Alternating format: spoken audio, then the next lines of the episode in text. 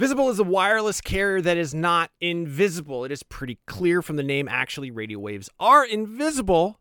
And I can say this with authority as a licensed amateur radio operator. That being said, Visible won't be giving you the power to see light outside the visible spectrum. It's actually way better because having that ability would make getting around very difficult and distracting. What you do get with Visible is unlimited 5G data powered by Verizon. You get one line of wireless, just $25 a month, which is great in these times of economic uncertainty. That is one line for $25, taxes and fees included. So, whatever you're doing at this moment, please stop. Switch immediately. Now, monthly rate on the Visible plan for data management practices and additional terms, visit visible.com. Wir gehen Eden in Was ist los? It's dein Freunde Seth. I'm learning German. Yeah, in case you didn't know what that was. That is me trying to impress you with the little German that I know. Right now, I am actually learning German. I took it in high school. I goofed off the entire time. I did some other language learning apps. They taught me things like where the taxi stand is and how to find a bus, um, but not a lot of conversational uh, German. Thankfully, that's what Babbel is all about. Babbel teaches you language conversationally, which let's face it, that is what you want to know anyway. I don't know, when I was in school, you learned like how to count, you learned like the colors, you learned the shapes. Those are all important things, but they don't help you when you're in uh, like Cologne, Germany with Ein Nierenstein, which by the way is German for kidney stone. Uh, an experience I can unfortunately speak personally to. But I've been using Babbel to learn to speak German again, uh, better than I have before. I actually really like it because it is conversational. It's a little bit more relaxed. One of the things that it does that I really like is it'll sometimes show you what the literal English translation is, and I don't know why, but I find that very helpful in sort of understanding the structure, the grammar of a language, and sort of putting myself into that mind space since I'm only in Germany for Gamescom, which is like a week, week and a half, I'm not immersed in the German language. I'm not immersed in German culture. So what I do is the second best thing. I'm taking Babbel. Hopefully this year when I go to Germany, I'll be able to impress all the Germans with how much German I know from learning through Babbel. The app has pronunciation recognition, so you'll be able to learn how to speak better with your accent, how to actually properly pronounce the words. That way, you won't get made fun of by a, a group of older German men because you said Apfelstrudel and not Apfelstrudel. Um, no, it's really cool. Uh, I'm going to say right now there is a special limited time deal for our listeners. Right now, you can get up to 60% off your Babbel subscription, but only for our listeners because you guys are the best ones, by the way, at babbel.com slash realm. Get 60% off at babbel.com slash realm. That is spelled B-A-B-B-E-L dot com slash realm. Rules and restrictions may apply. Listen. Hello. Welcome to NVC, IGN's Nintendo podcast. I'm your host, Casey DeFreitas, and this week, the week of May 14th, I'm joined by Janet Garcia. What's up? Seth Macy. Mm, yellow and Tom Marks. Hello. This week, we're going to be talking about how 70% of our audience seems to have Joy-Con grit drift, which is an incredible statistic. Uh, Retro's canceled Zelda and Mario spin-offs, and a couple of other things, like how Tom and some other people have been playing the Wonderful 101 on the Switch. But hey, before we get started, how's everyone doing today? Doing right. good. Cool. Living. We're all slightly we're all slightly dead inside, but we're going to talk about Nintendo anyway. Um, so I'm yeah, more excited about Nintendo than the rest of the world. To be fair, so I I yeah. am too. To be entirely honest, this is the highlight of my week. Thank you for doing this with me. I'm excited. yeah, um, glad to be here. I have three so, switches around me, so I'm ready to go. Three Dang. switches. Yeah, it's my switches. boyfriend's mine, and then the Animal Crossing one I ordered. Perfect. Nice. I'm liking your background, by the way. It looks great. Thank you. I bought something so people could think I live in a proper home and not just a spare room that I threw myself into to do my work. Um, yeah, I think it works out. I got a lot of Nintendo stuff, so nice. Yeah, exciting. Week, Tom put together an article, and the headline is three years later, Joy-Con drift is still a huge problem. Now, before we get into the statistics of it all, Tom, what made you write this article? Um, dude, I just got sick of it. Like, honestly, this the, the spark, if if you need to know the real backstory of it, was a conversation with our very own Mitchell Saltzman. Um, we were talking about how because he did our review for Wonderful 101 remastered, and about a week or two ago, we were talking about how he's still suffering from Joy-Con drift. Um, and how that game is apparently because of how much you do with like drawing glyphs and stuff, it's essentially unplayable with bad drift. Um, and he, you know, and a lot of games are, but that's neither here nor there.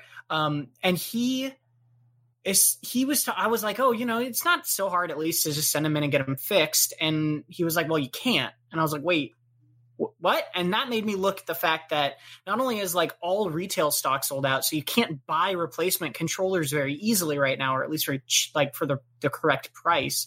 You also can't send your controllers in to be repaired in most places because Nintendo, which I am not faulting them for, are following the like pandemic COVID 19 restrictions and have their repair centers shut down indefinitely uh, until the situation is alleviated or whatever. We don't exactly know when they're going to be back open. And I think that's great. Like, I'm glad they're doing that because it's the right decision. It's a responsible decision, but also it leaves people in a position where it's like, wow, we've known about this issue for three years. Everyone's been having it. It hasn't been fixed. And now, because of this current situation, the crisis, we're in a position where there's absolutely no solution for players beyond like home remedies that almost only sometimes work maybe right?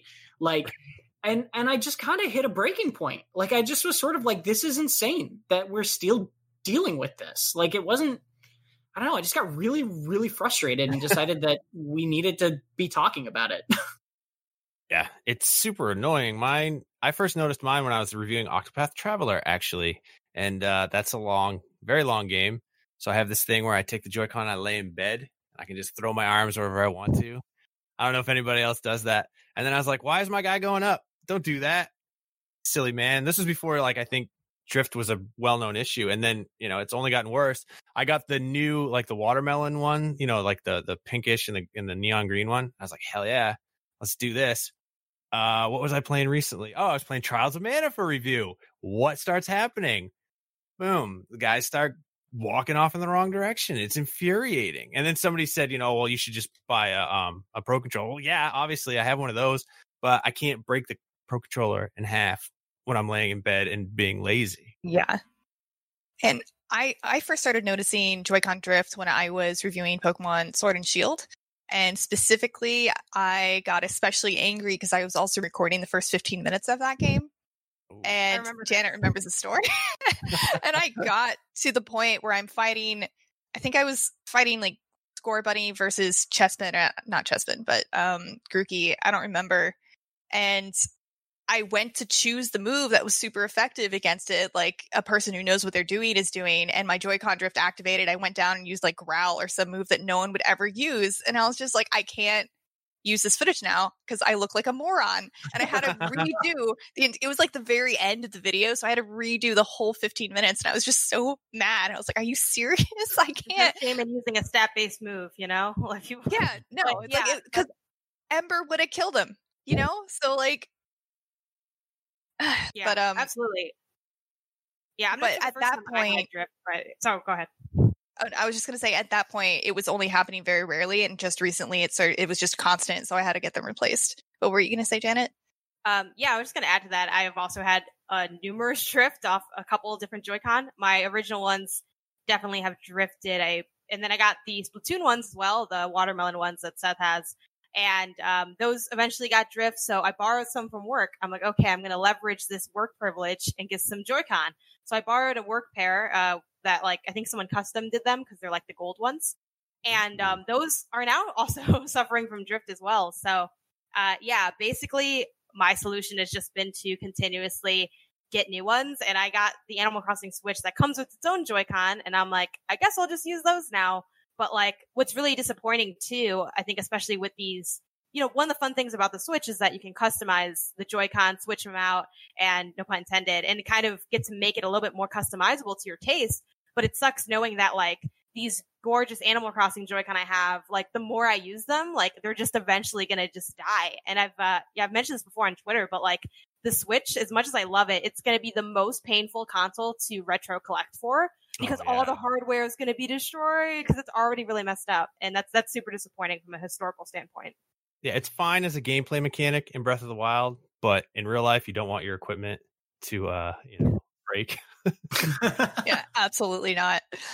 And, and, and even even like I think that point about retro collecting, Janet, is so good. But also like I I'm even worried more short term than that.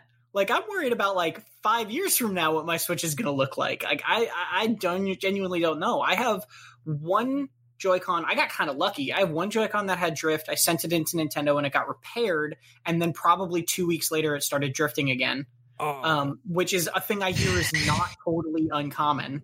Is drift coming back after a repair? Um, I had a brief amount of drift on my watermelon Joy-Con that then went away. So like it was, I got lucky there. But like I have a friend who both his pair of Joy-Con are drifting, and so he bought a new one, like a new set, like a, a month ago or something. And he said three weeks later, with a brand new set, it drifted. And it's like, like how are we still dealing with this? How is this this still this kind of ubiquitous that every single one of us can go around in a circle and be like, oh yeah, this was my first experience with this, not just like only, but like first. yeah, it's so weird because Nintendo has such a reputation for like bulletproof hardware. Like Yep. you can, like oh, yeah. I found this. Uh, my uncle used to do storage units, and he was like, "Oh, hey, look, you want this?" Uh, and I just cleaned the, you know, the corrosion off the battery terminals and turned it on. I found one. Is at that Game Boy for- Color? What's that? That was a Game Boy Color. Yeah, this is a, a Game Boy Game Boy Pocket, Ah, not a Game Boy Color. And I do have another Game Pretty Boy Pocket. color. And I got to. What's that? It's a pretty color. Oh, thank you. It's it's green. It has a Pokemon yellow in the back. But I got a blue one too. Same story. I got it at Goodwill for three bucks. Uh, threw a game in there, frigged around with it a little bit. Boom! It came right on. My DS hadn't plugged it in for years. Plugged it in. Boom! Works. It's not a And big then retro pick, huh? You're like you're just going through the whole the whole pantheon. my NES dug it out of the mud, dusted it off, sprayed it down with a hose, turned that baby right off. and I've told this story before, but I, I dropped my Nintendo 64 down the stairs like at least twice, and it still works totally fine. I So- love that you had the confidence to carry it down the stairs a second time. Like, I'm gonna use all the knowledge I gained from that first time, and it's gonna be different. Look, man, I was like Um, 10 or 11, and I was taking it to a friend's house, and I was trying. You, you have to do it in one trip to prove One your trip is worth. the best game I've ever played. So, yeah, so I needed to have the 64, the games, and all of controllers and the power cord all in just my little 10 year old arms, and oh. that doesn't work out very well. But hey, at least it wasn't eggs because that would have broke. So, that is true. That that is a factual fact. I think something else too. I remember like I'm really glad Tom that you wrote this piece because it's something you know we've talked about a lot in the office. And I remember you and I had a conversation about how the Joy-Con and the Switch in general, but specifically the Joy-Con, is like one of the most impressive pieces of technology from this generation, but also one of the worst pieces of technology from this gaming generation. And it's wild how it can live in both of those worlds. Um, but yeah, it's, it's super unfortunate because it does smear what otherwise would be just a really impressive piece of hardware because it just can't, rel like, it's not reliable enough to work all the time and for a long period of time. I wanted to bring up this article especially because IGN.com sometimes does polls, and this poll we put in was Have you experienced Joy-Con drift? And out of the more than 80,000 people who looked at this article, uh, we got 22,000 votes. And to be totally honest, we can't be totally sure how many people repeatedly voted, but like who would waste their time doing that over and over again. So we're going to assume we got around 20,000 unique votes on this based on the unique views that we got. And 70.5% of them said yes. Only Man. 18% said no. 2.9% said no, but I have other issues, and 8% of them said that they don't have a Switch. And I don't. I'm I'm not going to claim to be a pro at statistics. I actually skipped that college course and took far, formal logic instead. Highly recommend for anyone going to college right now. It's way easier and more fun. But from what I understand, um, a twenty thousand um, testing group is more than enough to Oh, yeah. with a margin of error, and th- there should be only a three percent margin of error with this group. So And- and it's it's worth pointing out at least that this is the group being people coming to IGN to read this article, right? So like that could be skewed by if you see a. Joy-Con ang- article, you're angry about it because you have drift, so you go into the article. Uh, we also did a Twitter poll asking how many people had Joy-Con drift that I think got a lot more votes, and that was I think 60-40. So Okay. what we can say is at least that like it's definitely over half by like a probably sig- statistically significant portion which is an absurd failure rate just Yeah. insane failure rate Yeah. Yeah, and it's funny that it's right around 50% because you know what else had around a 50% failure rate? The Xbox 360 at a 54.2% failure rate. Um, and that's compared to that generation. The PS3 only had 10.6% failure rate, and we only had 6.8%. So for Nintendo to jump from a 6.8% failure rate to, and granted, it's the controller, not a console, so it's not as annoying, to a 50% is just crazy. And Yeah. and I, I also wanted to mention real quick there is technically a way to fix the Joy-Con yourself, though I think it technically might um, void your warranty. But I don't I don't have any Joy-Con within reachable distance of me. But if one of you guys do and want to display, there's like a, a rubber skirt on the Joy-Con. There you go, Shannon. so um, there's like a if you look at the in Wrong the um if you look in the in the joystick if you like kind of like put under the the round part there's a skirt that goes into the ball that's into the controller This little part. yeah it's like that I- part yeah, people tend to mention that when you because they're like, oh, it could just be. I forgot if they use a term for it, like what that problem is, but it's basically you just have to clean out that Yeah. area. And- And then of Ah. course there's also recalibration, which like I know Casey, you contributed a lot to that wiki. It wouldn't be a show if we didn't mention wikis, but like the like troubleshooting, you know, the Nintendo Switch and the different like ways to go about it. But yeah, I mean, at the end of the day, I think the kind of to reiterate what Tom said too, like a lot of times, unfortunately, these problems also come back, whether you do it yourself or you send it to Nintendo. Like, and that's why I kind of just have given up. I'm like, I'm just going to trade mine into GameStop and let them just try to deal with it. I mean, that's what you do. If you have broken stuff, just give it to GameStop. It's it's not not immoral or anything. You just tell them it's broken, and they'll like refurb. They'll give they get it five dollars refurbished better than Yeah. a zero than it wasting away in my drawer because it's not going to work. I heard if you wrap it in a towel, that'll fix it. Is that true? yeah that's how you fix the 360 you wrapped it in a towel so it got oh. all Oh, really yeah. snugly and got oh, you real turn it it upside down and you drop it. Oh wait, that was the Apple Lisa deep cut. that was a very deep cut Thank you. yeah So- I, I mean the thing I- that frustrates me is that i like like why do we have to have this whisper network of home remedies on how to fix this like like why hasn't this just been solved Just a wandering old woman will come whisper in your ear what your problem is and how to fix it. that's Very what wiki sweet. basically is Oh, cool. I did. I did actually post in NVC chat forums on Fa- Facebook and ask how to fix it, and everyone recommended getting alcohol to do it. But uh, fun fact: at the time, I couldn't buy any alcohol because everyone had bought it because of COVID. So Right. I I tried using like a lens wipe, and it just it just wasn't the same. It was kind of like Mm. a dried out lens wipe, and it just I, it didn't fix it. Long story short, it didn't make it worse, but it didn't really do much of anything.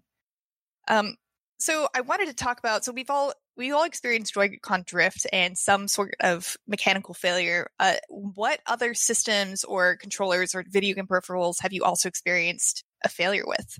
Ooh. I went through three Xbox 360s. Also, also the red ring Three. Red Ring, yeah, three of them. wow Uh, the first one was before it was a widespread issue. So basically, when I called, they're like, "Ah, your warranty's up, bro. You're out of luck," and like just sadness, overwhelming. My original Xbox that failed on me, but uh yeah, that's pretty much like I still have my PlayStation 2. I still have my GameCube. They all work, which is amazing. But yeah, those those 360s were. Whew. By the third one, they're just like, send it in. We'll maybe in like two months we'll throw you throw you a bone, get you another one. I I think I have told the story again before, but long story short, I also had a 360 Red Ring of Death problem, and it happened a week before Halo 3 was supposed to come out. So Oh, yeah, so um, that was upsetting. um, oh man. but I called and I was on the phone for more than an hour with a chain of people who kept telling me that Florida wasn't a state until I got to the point where they just hung up on me. I'm not lying. I'm completely serious. This actually happened. Microsoft was just like the state, and I was like Florida, and they're like, no, the state, and it's like Florida. I promise it's a state. I promise, and it was just so frustrating. And I, I don't. I was like, maybe it just is one person punking me, but then the next person did it too. So I was like, is it? I don't know. I don't know, man. I was in the twilight zone for a very short period of time, but and I did get a 360 back. but um, I also my GameCube disc reader broke. My original GameCube, the original purple one. I'm not. I remember that being kind of an issue. I mean, I knew a kid in high school who had a GameCube as a lunchbox that had been turned into a lunchbox because his disc reader also broke. Um, man, I've had like a Kid in lot all of. of school, you mean? I mean, he was pretty cool. His name is Chris, and he's he's a great dude. Still a great dude, I assume. I don't know. I haven't talked to him in a long time. Shout out to Chris. Shout out to Chris. up. um, my original DS touchscreen also stopped working, but Nintendo customer service fixed it immediately for free, even though I was a week after my warranty. They're great. Um, and I, I actually also go through PS4 controllers really Oh fast. Oh, yeah.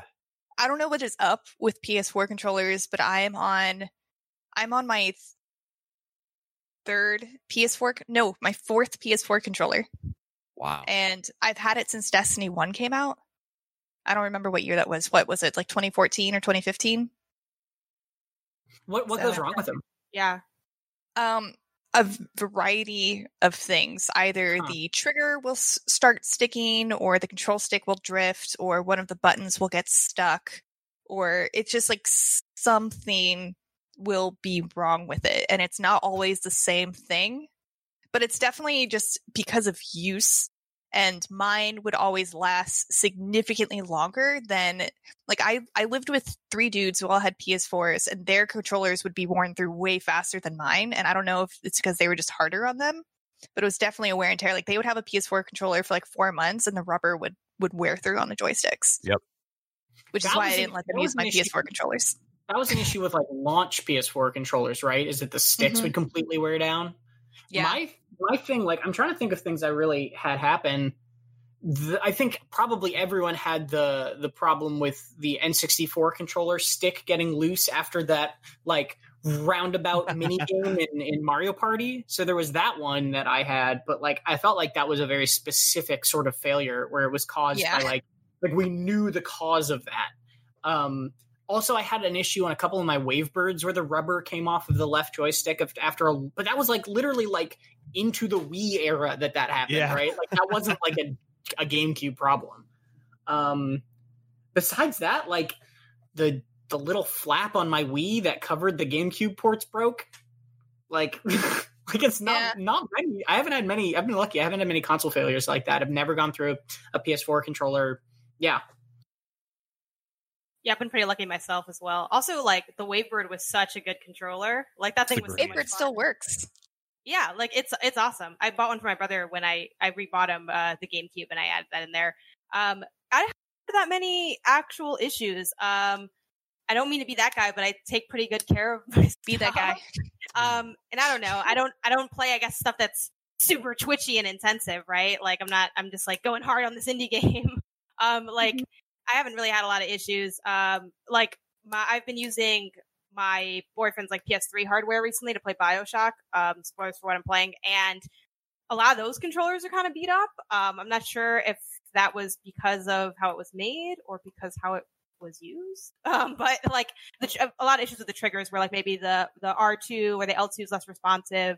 Sometimes like it's partially torn off. I, I think the biggest issue I've ever had with consoles has to do with like certain hatches, and even on my current Switch, like where the cartridge goes in.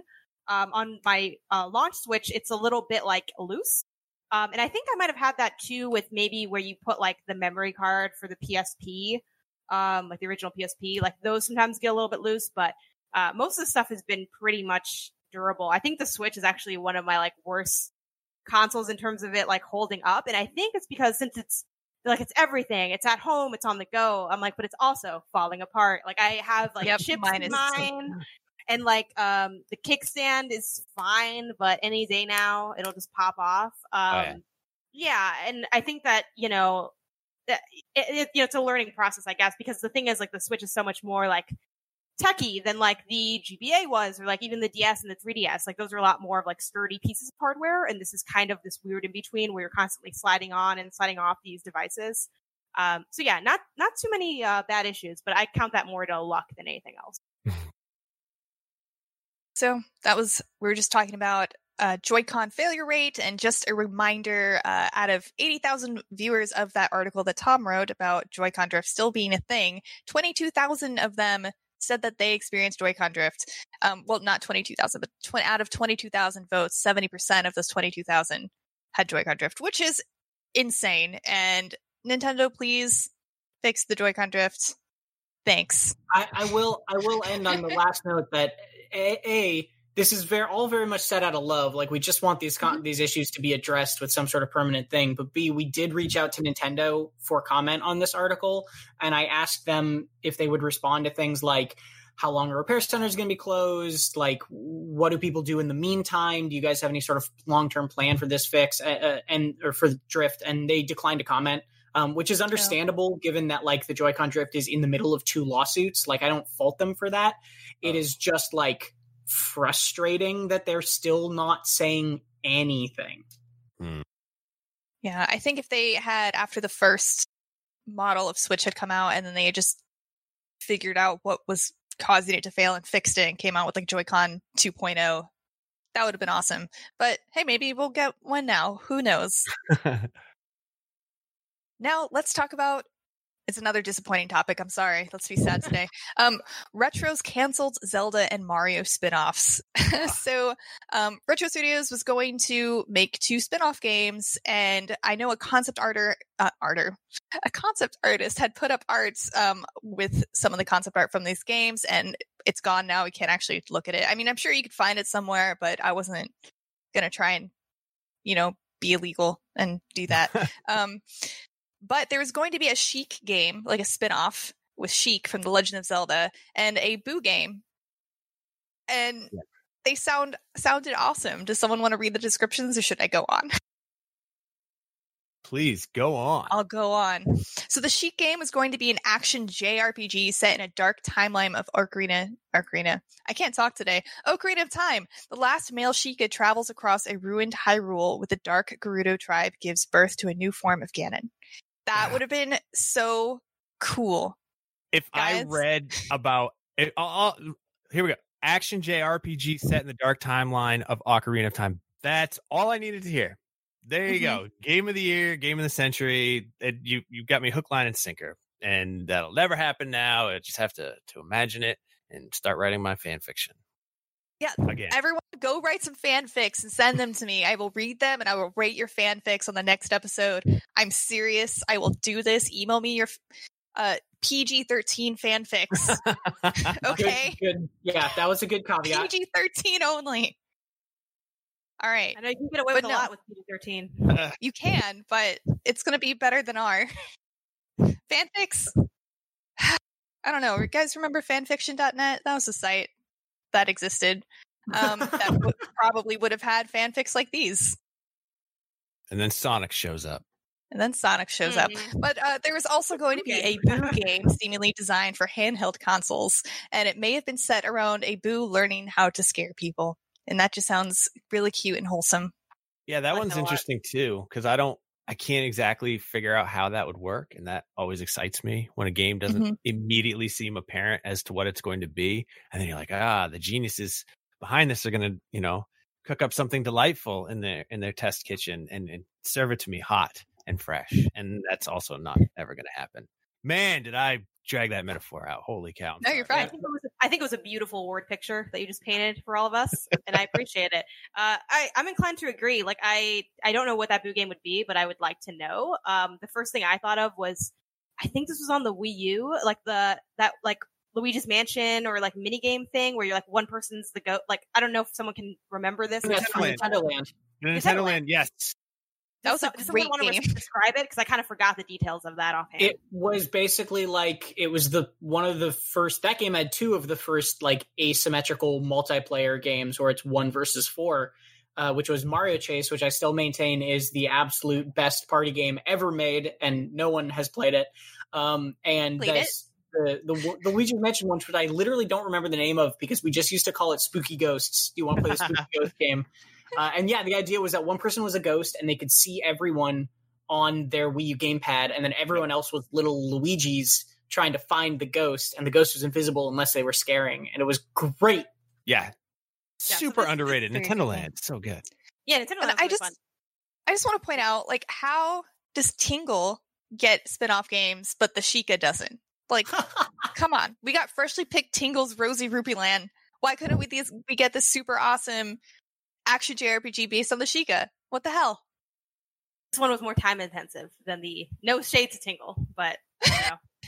um, yeah, like I mean, I think the the Sheik one obviously sounds more fleshed out, but like, um, yeah, the Boo game just sounds interesting. I think it's a cute idea. I like also the idea of Nintendo, like these games that are like with, I guess, like side characters, for lack of a better term. Like Captain Toad is like one of my favorite games in recent history. So good. And like, I think they get so creative when they go like kind of into the weeds with stuff that like you wouldn't really think about. And that's why like I love Luigi's Mansion so much because it's, it's a Luigi game, but it's not a platformer. And I, I like the creativity of that. So, uh, this kind of thing would have been cool. And I don't know, hopefully there's some funky stuff like this in the future.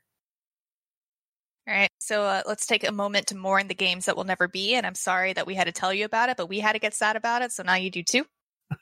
Rip. And that was our moment of silence. Thanks, Seth. Um,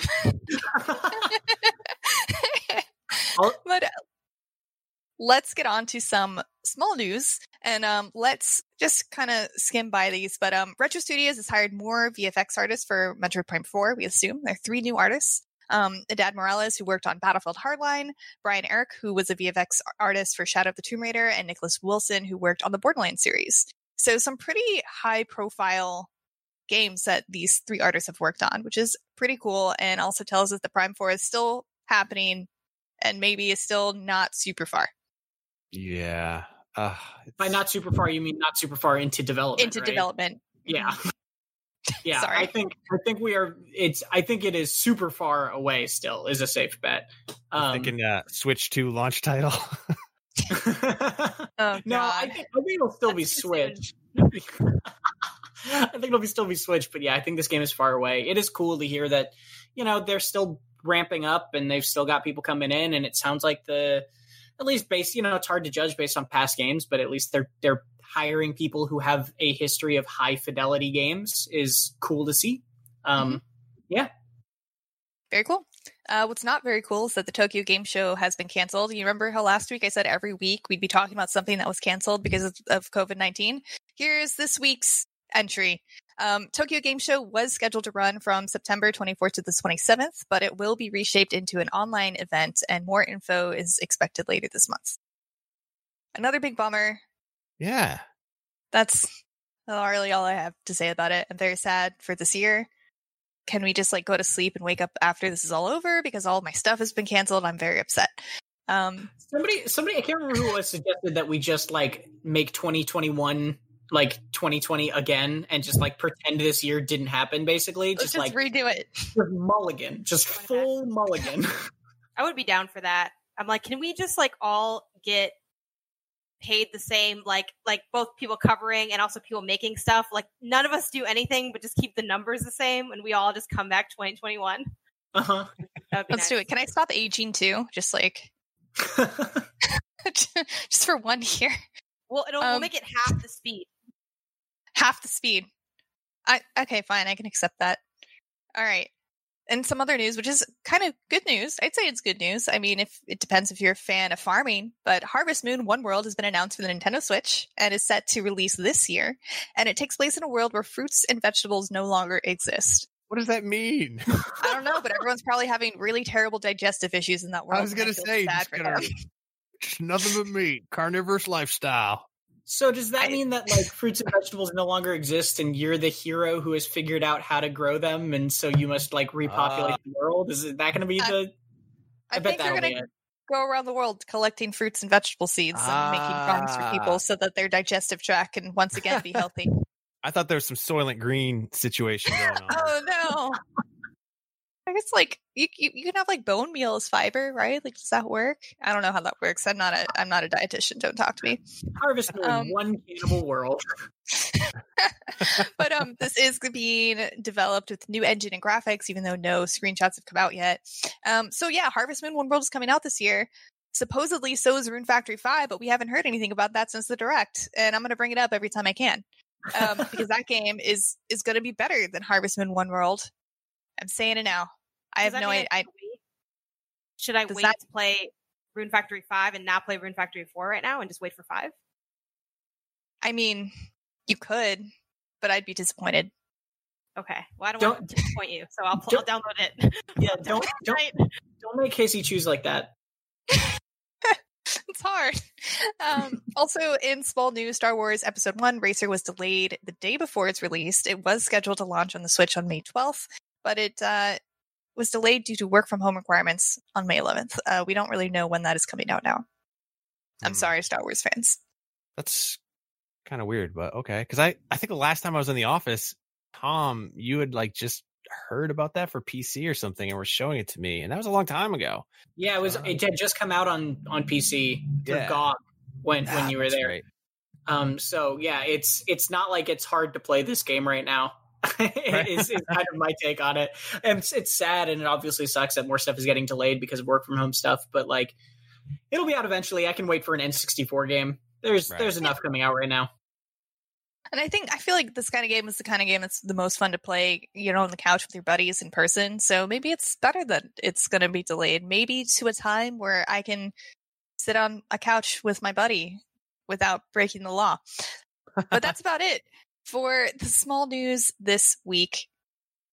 Let's talk about games out this week, including Okay. Jet Lancer out on May 12th. It's 15 bucks. This one looks like the most interesting one on the list this month, this year, this week time is a is a construct. Tom, how, what do you feel about this game? I feel strongly about this game. This is uh I it's so if anybody knows a game made by Vlambeer, or the people that made like Nuclear Throne, uh they they made a game called Luftrausers, which is like this dogfighting 2D plane game. This is basically and they know about it, like Vlambeer has supported this developer a little bit. Uh this is basically like Luftrausers where it's this 2D dogfighting game, but like anime is all hell. So it's like Ooh. super, super stylish. It it's got great like Neon Genesis Evangelion vibes. Uh, it's really, really fast. It's I've just been having a blast with this one. Um, I highly recommend it to people. It's So- super cool. Well, I should I play it if I hate my dad?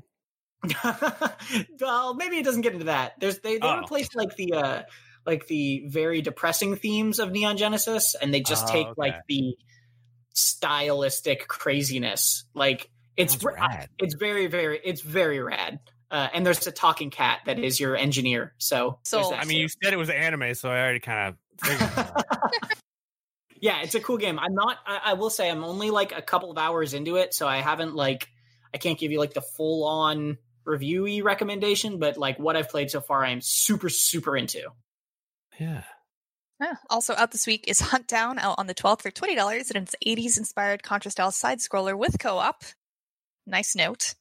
Um have any of you been able to play it? No, but now I want to. All right. I've sold. I've sold. This has been getting this has been getting pretty good reviews so far. I haven't played it yet though. Cool. Yeah, me neither. Also out is Super Mega Baseball 3 out on the 13th for $45 and it's an arcadey baseball series and the IGN reviewer gave it an 8 out of 10, which is great. Yeah. And it says Super Mega Baseball isn't as deep a simulation as MLB The Show, but doesn't have to be. It gets the fundamentals right and has taken meaningful steps forward, being a more complete baseball game. Cool. So if you like baseball, this might be for you. Also out this week is Iron Iron. Iron. Gosh, I want to say Iron because Fury is coming after Iron. Ion Fury out on the 14th for $25. It's a retro, retro style FPS similar to the original Duke Nukems. And I got a 7.5 out of 10, which is good. So this is telling me this came out on PC last year because it does not abide by our current no half points. Tom, have you played it? Uh, I played Iron Fury a while back, but I haven't played a ton of it. Um, it's very like it's a very very faithful sort of retro throwback. Um, and it, I, I know it's got some fans, but not a ton of others. But for anybody who loves those retro shooters, it's definitely one to pay attention to. And last, we have Dungeon of the Endless out on the 15th for $16, and it's a well loved dungeon exploring roguelike from 2014, also with co op. And IGN gave it an 8.1. A point one? Yeah, back I'm when we be had one of those people. Right. Well, that Um, one it from says- you know that review was six years ago. So Oh my goodness. Switch. Why are you getting games so late? You know what's crazy in uh in 2014 when when if I read about a a, a game that was a roguelike, my first reaction would have been, "What the hell is a roguelike?" That is the, le- the least descriptive name for anything ever, and it still doesn't quite make sense. you don't know the classic What? ASCII game Rogue? Right, you know, You're like the, all the kids used to play. We used to talk about on the playground at recess. Hey, did you play Yeah. that classic ASCII game? Hell yeah, I did. I think the first time I played a roguelike and knew it was a roguelike was in uh, 2014. Oh, whoa. Well, when did when did Binding of Isaac show up and make everyone pay attention to that genre? is a I good didn't I didn't like know that's what it was at that point. Yeah, I, I wasn't aware of the genre until 2014, I guess. Binding of Isaac was 2000, yeah, 2011. So 2014 2014 was probably like peak of that genre like getting explored right before everyone started getting sick of it and then it started coming back Just call him Isaac this is- likes. Isaac likes. Sounds good. but this is the description of that. It says no individual element of Dungeon of the Endless is especially complicated, but together they form a fiendish and unforgiving challenge. If you're willing to take that on, then it makes it more than worthwhile borrowing from several genres to create something that feels unique, as well as bursting with personality and smart choices. Sounds cool. If you're only $16 and it's co-op, like why not? Yeah. So that those are all of the games out this week. We talked about Jet Lancer, Huntdown, Super Mega Baseball 3, Ion Fury, and Dungeon of the Endless. So now let's talk about games that we're playing this week. Um, Janet, you haven't been on in a long time. That's true. What are you playing? Uh, even though I haven't been here, I have been playing Animal Crossing, as everyone who has a Switch is basically playing Animal Crossing. Uh, I actually just started a new island. Uh, it's a non-time travel, non-cheating island, and it's a very different game when you're not cheating. I ran out of storage, and I was humbled very quickly by time itself. So that was an interesting experience. But I've been having fun. I've been streaming that on my channel. Um, that I just started streaming again. So that's, that's been cool. I've liked revisiting that game in that way. Uh, I've also been playing Ring Fit Adventure because I need to move because we are quarantined. Uh, I really, my goal is to beat that game this year, and it is such a hard game to beat because it is so long. I think it's like, maybe I'm wrong on this, Casey. Is it like 20 worlds or something? It's a lot. I don't. I don't. I haven't beaten it, so I forget how many. I mean, once again, that, that Google would come in handy, but I don't want to type on my loud ass keyboard. So, uh, yeah, it's really long. I'm playing also Picross S3 because I never finished that, and I want to uh, play through those games before uh, hitting the most recent one. And then soon to be Nintendo relevant, I started playing Bioshock for the first time ever. Um, I'm playing on PS3 because I didn't have PS Plus to download it for free on PS4, and this was the cheapest way to play it. So, uh, yeah, that's been really cool. And then I'm also playing, uh, you know, Nintendo. I'm playing Dreams on PS4.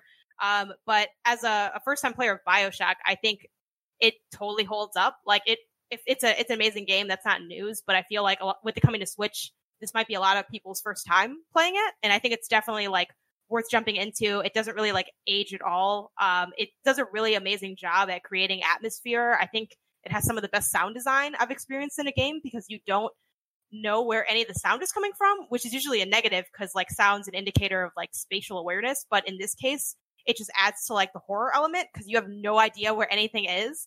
And it's terrifying. It's also a little bit scarier than I thought it would be. So I will say if you spooky. don't like the spooky spooks, you can still play it, I think, because I'm also not that into the spooky spooks, but uh, be prepared. Maybe have a friend with you or um, a, a, a liquid of your choice nearby, whatever. Some liquid courage. fancy. Some liquid courage, be it whether it be water or a different drink that is a similar liquid. Um, but yeah, it was it was kind of spooky. I enjoyed it quite a bit. It's also a little bit harder than I thought it would be. Like the the regular enemies are pretty simple, but like the uh, the big daddies are like kind of super strong, and I'm I'm like mm, maybe not. But you can also change the difficulty at any time. So I dropped it down for my playthrough. I might drop it, put it back up because I feel like it's a little off of like how hard the like main enemy is and how like easy the other ones are. Uh, but I'm having a good time with it. It's been cool. And. That's that's one of the first games I remember when I because I played it at launch and didn't beat it, and then went back and played it for the, like all the way through for the first time. I want to say early last year, late Oh, yeah. 2019. And you had a great article on that too, talking about like avoiding spoilers all this time. Yeah, because I avoided the the spoilers for that game the entire time. Um, but yeah, that's a similar thing where like when when I first played that game, it was one of the first games to ever make me respect an enemy in a shooter. Where it's like you're not supposed to fight the big daddies the first time you see them. Like you are just supposed to get the heck out of the way. And I don't think that that ever felt a game like so clearly make that point to me. And then eventually you get the skills to like fight them, and they're still really hard. But like, man, those things are like genuine scary threats and it's so so cool to see that I've I've had that experience in one other game, and it was Monster Hunter three, three Ultimate. I don't remember, but you fight a Qurupeco, which is one of your like basic like Pukei-Pukei equivalent, and they throw a Deviljho at you. Uh, yeah, and, and I got that you just- joke. you can't do it. You just can't do it. Thanks, Tom. I appreciate it. i Again, it that wouldn't be reference so, um, Those what about you, Seth? What have you been? Well, I've been playing Picross S4 because I never played a Picross game before, and Pear said that uh, I should and that I would like it, and Pear was correct. And so I've been playing that. I've been trying to play Tales of Vesperia, but I've been a very busy boy. Uh, I was like redoing my living room floor, and then Nintendo for the first time since October 23rd, I played PUBG, which is my horrible addiction. And I wish I hadn't played it because I got third place on my first game. That's right, two kills. And now you're all back in. So close to the Um, chicken dinner.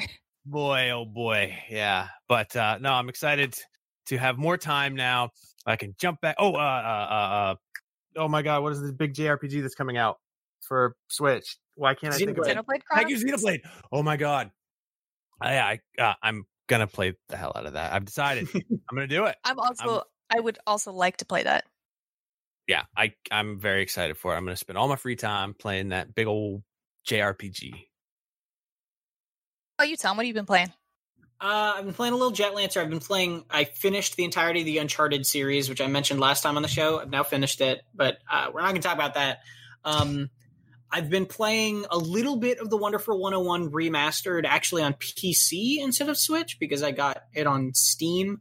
Um, which I've been enjoying. I forgot how goofy that game is. It's so so silly where you have like an like a uh, uh, like an anime announcer telling you the like history of the story or something while like somebody is freeze frame posing in the background and they'll just like look at you and be like what's what's taking so long? Like while the announcer is talking. So there's like all these little fourth wall breaking moments like that that i forgot about. That game is is so stylish in such a cool way. Um so that's cool. I do want to unless we want to dig into that a little more too i i do want to bring up man i've stopped playing animal crossing as much. Me too. I know I mean, I, I I've- stopped. I've stopped rocks playing after I. the rocks are unhit. Like it's it's the type of thing where it's like I, I think once we go back to having a commute and I have time on the train, I'm going to be excited to pick that game back up in a casual way. But I've got every villager house in the position I want them to be in. I've built all eight bridges you can build. I've built all eight inclines you can build in the exact spots I want them. I've got my island to the point where now I just sort of need to fill it up with stuff and play casually, which is great. But like I'm just sort of less motivated to do that while at home, I guess. And so I think I'm not I'm not like done with it forever. I don't think it's a bad game or anything. It's not like my opinion's shifted. It's just like, yeah, I'm ready for that to be my commute game rather than just like my play at home game. Mm. And uh, the Wonderful 101 remastered review will be going up the same day as this episode. So if you're listening to it, it is available on IGN.com. And uh, Tom, I know you mentioned before that it's it's great that it's av- even just available on the Switch because so many people didn't get to play it on the Wii U. And Yeah. Well, what well, did Mitchell give it Mitchell gave it a nine. He really, Okay. really liked for amazing? Um, yes, nine for amazing. It's worth pointing out because people get this distinction confused occasionally. We gave the original game a 7.4, uh, but Mitchell was not the reviewer, right? So if Mitchell was reviewing this game back then, he probably would have given it a much higher score because he likes the game a lot, right? So these are different human beings with different opinions, and neither one is invalid or valid. But if you're wondering why it, like, huh? I said I don't understand. yeah. But like, so if you're wondering why the score like jumped, quote unquote, so much, that's it's because it's a different human being. Um, but he really loves this game. He says essentially that it's extremely unintuitive and hard to learn, which they've done. They've addressed somewhat in the remaster, but not like enough really. Um, but if you can learn it and you can kind of get through that that learning curve, like it is really one of his favorite action games out there. Um, and he that is a man who knows his action games. Like he he knows his and stuff really good at them. yeah, and is really good at them. Um, so yeah, he really, really liked it. The question though is like, as a remaster, it doesn't do like a ton, right? Like it does, it does a decent job, but it's not like that much crazier than just like a slightly tweaked port. But like, if it's for a Wii U game where no one really, probably not many people played it on Wii U, like, isn't is a port called a remaster with some basic tweaks and some higher resolution graphics like is that enough basically like i, I don't know you kind of have to make your own call if you're the, the Yeah. truth of the matter is this is the best way to play it so if you're coming into it completely fresh it's going to deliver on what the game is but like it's not like a remaster on the scale of some we've seen recently See, I mean, we're seeing now. I don't know why I said that. I was looking at the time. Um, I tried to play Wonderful 101. I I watched basically the opening of it, and I played the first part of the tutorial where you basically round up a bunch of school children and move them to the back of the train. It doesn't. It's not. That's not an evil thing. It's just you're you're saving them. You got to play it to see it. But um, I, I noticed a little bit of pixelation on the main character's face, which I thought was kind of odd. But other than that, I thought it looked pretty good. But again, I don't think it really looked any better than it did on the Wii U. So I don't know. But uh, I Yeah. stopped playing because recently I've been dealing with like really bad like wrist arm pain just from working at a not great workstation. So I actually haven't been able to play video games almost at all. But I remember that you can play Slay the Spire with one hand. so I did that instead. And that's the only game I'm going to be able to play for the foreseeable future. So never Such talked about that game before. such a burden you've been that's been put on you I know. It's like, well, I guess I, I only game I can play is Slay the Spire. I also started trying to learn skateboarding because I don't need my hands for that. And if I fall on them, I mean they're already broken anyway, so who cares? And um, I also ordered a DDR mat because I don't need my arms to Oh, play that either. that's a solid Um, investment Hell yeah. And really quick, I want one word answers for this question block question, and we'll get into it after our one word answers. This one is from Tony Lunt, and he says, Is it time to accept that the eShop and Nintendo Online are what they are and won't be getting any significant improvements or overhauls? One word answers. Go. Janet. No. Seth. yes. Tom. Commit. that's my no that's my word is an exasperated Okay. guy Now let's extrapolate on that question. Is it time to accept that the eShop and Nintendo Online are what they are and won't be getting any significant improvements or overhauls? Thanks for the question, Tony Lent. Seth, I, I see that uh, you have thoughts. Well, it just so happens before I read Tony's excellent question that I actually made a joke on Twitter about this very subject about how uh, you know remember uh, a million years ago when you sign up for Nintendo Online they're like whoa we got all these NES games you can play and now we got Super NES games you can play. We're adding more every month. And it was super exciting because you know, every month brought a whole new crop of retro goodness and then it just stopped.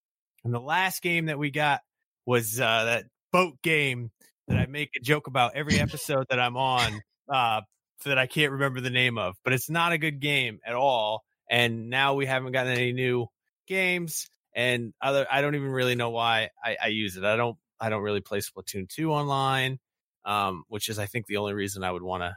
I guess my kids do, but like, what's why am I? I mean, it's it's so cheap, sure, that I don't even notice that there's like twenty dollars missing uh, in my yearly budget. Calm But- down, Moneybags. I, that It's actually not reminds me, I have to start, like, I'm to have to start going to my friends and being like, hey, you know that $36 I, I pay for Nintendo Online? How about that share of yours? I mean, I don't do that. That's not. I have a very large family.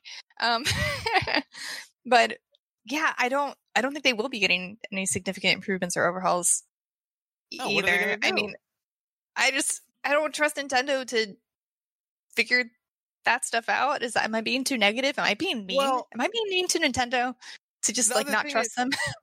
there's no there's no incentive because like everybody loves Nintendo. You can't even Mhm. get a Nintendo Switch or a Nintendo Lite right now because everyone is buying them because they love them. So what you know, it's not like everyone's like, I'm I need a Nintendo so I can go online. People are just Yeah, like, I need no. a Nintendo so I can play these fun games. It's the least appealing part of their business model. It's great that they have it, but there's no financial incentive for them to do anything better. I mean, it's 20 mm-hmm. bucks a year. You get a couple, you know, you get Eliminator Boat Duel. That's what it's called. Really? Yeah. That sounds made up.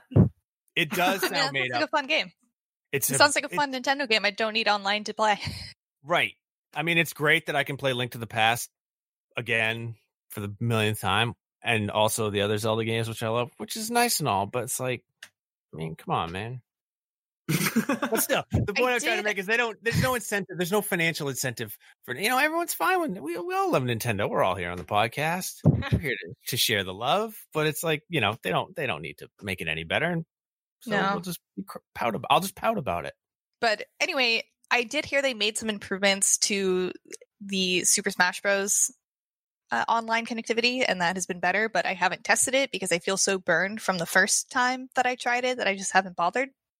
Hmm. But maybe it has been improved. Maybe I should give it another shot when my hands allow me to. We'll see. Well, Um, you know, there's that um, saying. I mean, I think it has like some uh, religious origins, but it's you know, grant me the strength to change the things I can, accept the things I can't, and the wisdom to know the difference. Um, but I disagree. I've decided I'm going to dig my heels into the ground on this one. Is it time to accept that the eShop and Nintendo Online are what they are, and they won't be getting any better? Um, I don't think it's ever time to accept that. I feel like if I were to accept it, I mean, I could, and we could just eliminate it as a topic of conversation. But I think uh, as we continue to move forward, especially into next gen, and more and more of these companies are thinking of ways to create services and unique experiences and subscriptions, Nintendo just has to catch up eventually. And I know they'll never fully catch up because of how Nintendo is. But like, if they're not going to ever catch up, they still need to step up to some degree. Um, and Nintendo has that problem in a couple different ways that they ha- like handle their business. So yeah, I don't, I don't think it's ever time to accept it in that regard. Do I think this, that they're ever going to fix it? Um, I think they have to technically. I think it'll be so late that by the time it gets to where we want to be, we'll be on like Switch 3 or something, right? And we're like, "Oh my god, you can finally like invite friends to play games." But like it's it's inevitable they have to improve um because you, you just can't. I mean, what they get away with is is ridiculous and unacceptable and just the reality. But yeah, I refuse to accept this situation and I also refuse to stop being a fan of the service and the platform. So I have no choice but to continuously ask and want for it to be better and it needs to get better. I think to clarify, yes, I don't I don't expect it to get better on the Switch, but yes, I do expect it to be overhauled and have significant improvements for the next Nintendo system. And I think it would be completely unacceptable if it didn't improve from this iteration in the next gen. Yeah, I I, want to make it clear. My exasperated sigh was not at Tony himself or his question. It was at the fact that I know in ten years we're still going to be having this conversation. um, like I, I think I think Janet's right, and I think that the the key difference here is that yeah, they're to get better, but I think it is time to give up on hope that there's going to be a Nintendo Direct one day that says we're fixing everything wrong with the Switch's online service. Here's all of these things that we're doing. Like, I, I don't think that they're to do that sort of cataclysmic one step overhaul now. But I do hope that I will keep fighting for them to make it better iteratively. We'll see.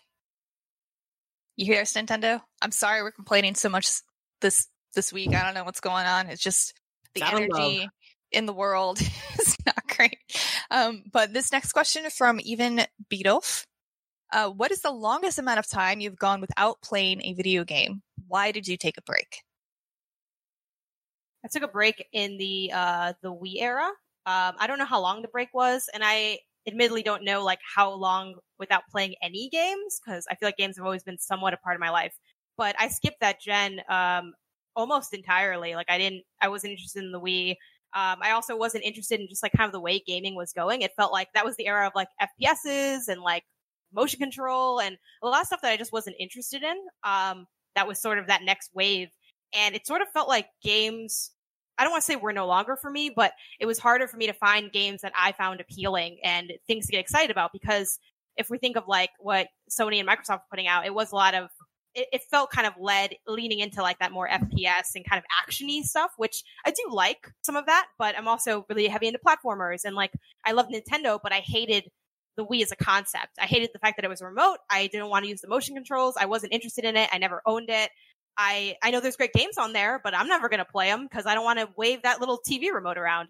Um, so then I kind of felt looked around and I felt like there wasn't really anything there for me to do.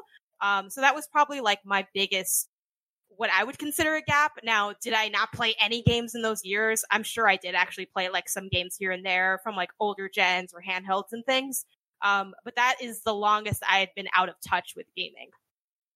I'm not, I just want to say this. I feel slightly personally attacked by your attack on the Wii because I, for my 16th birthday, you know how here in America they're like sweet 16s?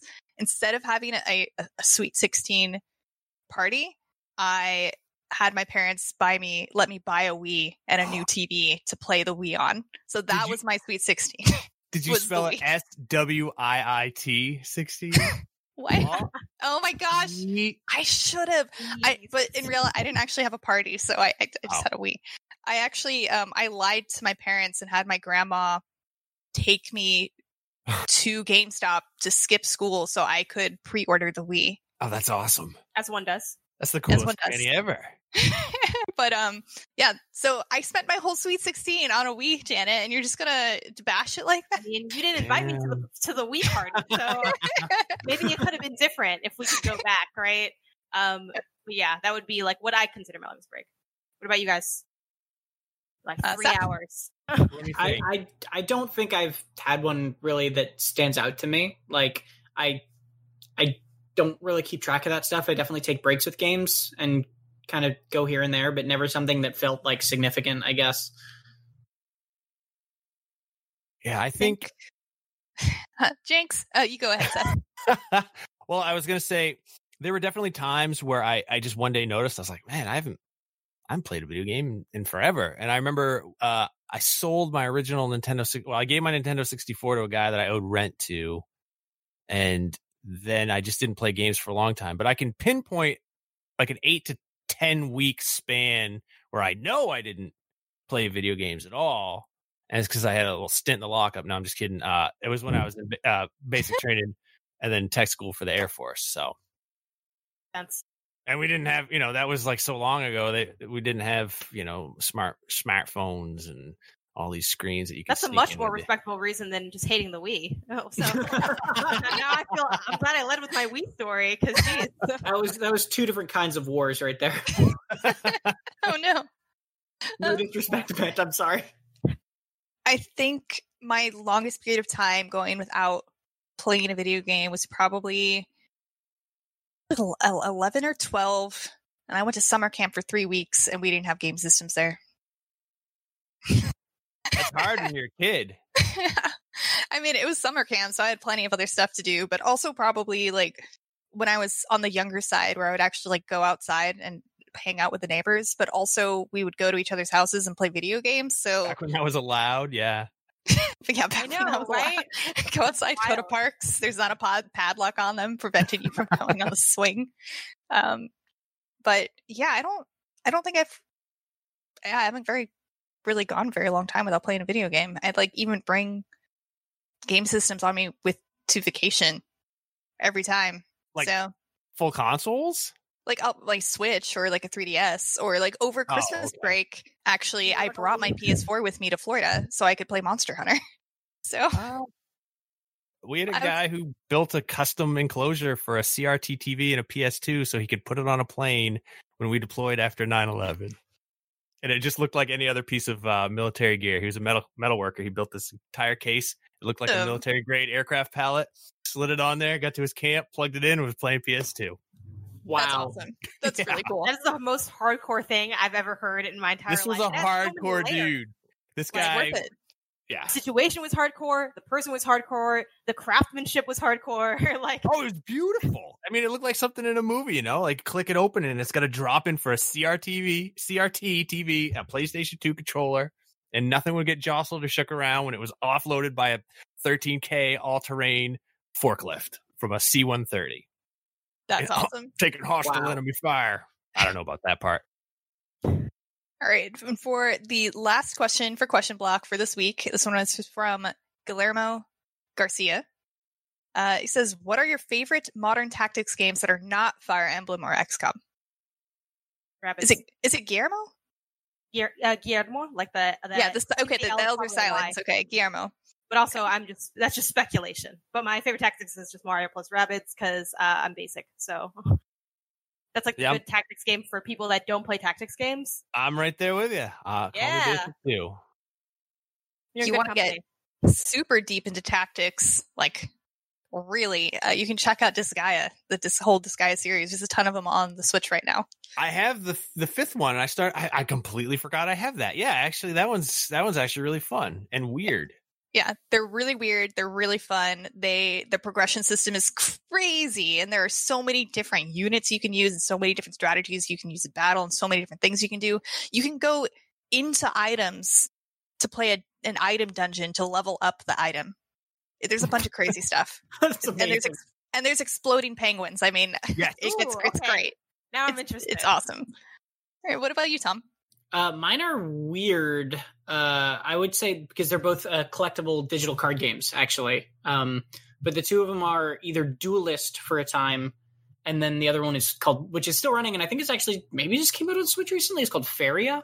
Um, Duelyst and Faeria are these two different games that are like Hearthstone style card games, but then when you play the unit, you're playing them onto the board, and then it is a tactics game from there and it is the, both of those games just rule. Duelyst, Duelyst has unfortunately died a sad death, but that for a time was my absolute favorite favorite game for a little while. So yeah, What what was the first one again? Because that sounds like extremely my stuff. Duelyst. Well, Yeah. they're they're similar. Duelyst is is dead and gone. Duelyst was basically Final Fantasy Tactics mixed with Hearthstone. Faeria is a little is still around, and that one's a little bit more complex because it's like it's hex based, and when you not only on your turn are you playing cards, but you're also building the landscape of the battlefield. So you can like it's it's an empty hex grid to start. And then every turn you can either place down two empty hexes or one like special one that's like a mountain a forest a desert. And then you can only like if you have like a mountainy creature you can only summon it onto a mountain space. And then it gets more complex from there and you're trying to like get across the board to the enemy's hero basically and destroy it. Um, and that game is really really cool because you have to not only think about like normal card game stuff but also like okay here's my curve for minions but if i don't literally have a physical path to get those minions to the other side like they literally can't do anything. Uh yeah that game Faeria is is great That sounds awesome. And with that, that is about all the time we have left for NVC Nintendo Voice Chat. Remember, you can listen to us every Thursday at 3 p.m. on your favorite podcasting platform or youtube.com or IGN.com. Remember, you can always write into us with your own questions at NVC at IGN.com or answer our weekly question block post on our Nintendo Voice Chat podcast forums on Facebook. Thank you so much for listening. And remember, this is the only place you can.